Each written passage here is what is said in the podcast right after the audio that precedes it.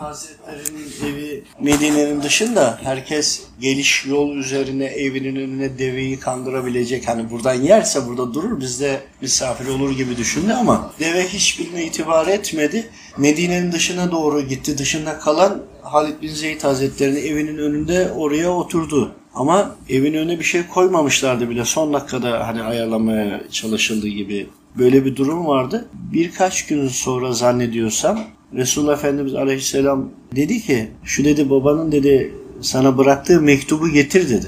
Onu diyene kadar unutmuştu. Mektubun varlığından bile aklında değildi. Çünkü evveliyatı şöyleydi. Başka bir bölgenin emiri, isimleri tam aklımda değil, tazelemem lazım. Diyelim 10 tane oğlu var. Tam rakamını da hatırlamıyorum. 12 olabilir, daha düşük olabilir. Oğulları var. Tahmini de 200 yıl önce, bu da tam emin değilim. Hani maneviyattan bilgi alınıyor ve yani bunun gibi konularımız ol var ya.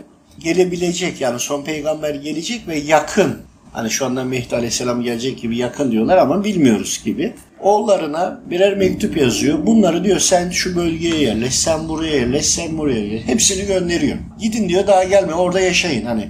Gelmeyinden kasıt orada yerleşik kalın. Ve diyor siz diyor vefat ederken oğlunuza bırakın. Hangisinden gidiyor son peygambere ulaşırsa benim mektubumu versin diyor. Halid bin Zeyd'in de tabi babadan babaya aktarılaraktan, aileden aktarılaraktan gel, gelen mektup kendisinde verilmiş ama unutmuş yani. Çünkü niye? Veriliyor. Miras olarak geçiyor ama gündeminde değil aklında değil. Sonucunda peygamber efendimiz isteyince aklına gidiyor gidiyor oradan bir alıyor mektup açıp okuyorlar.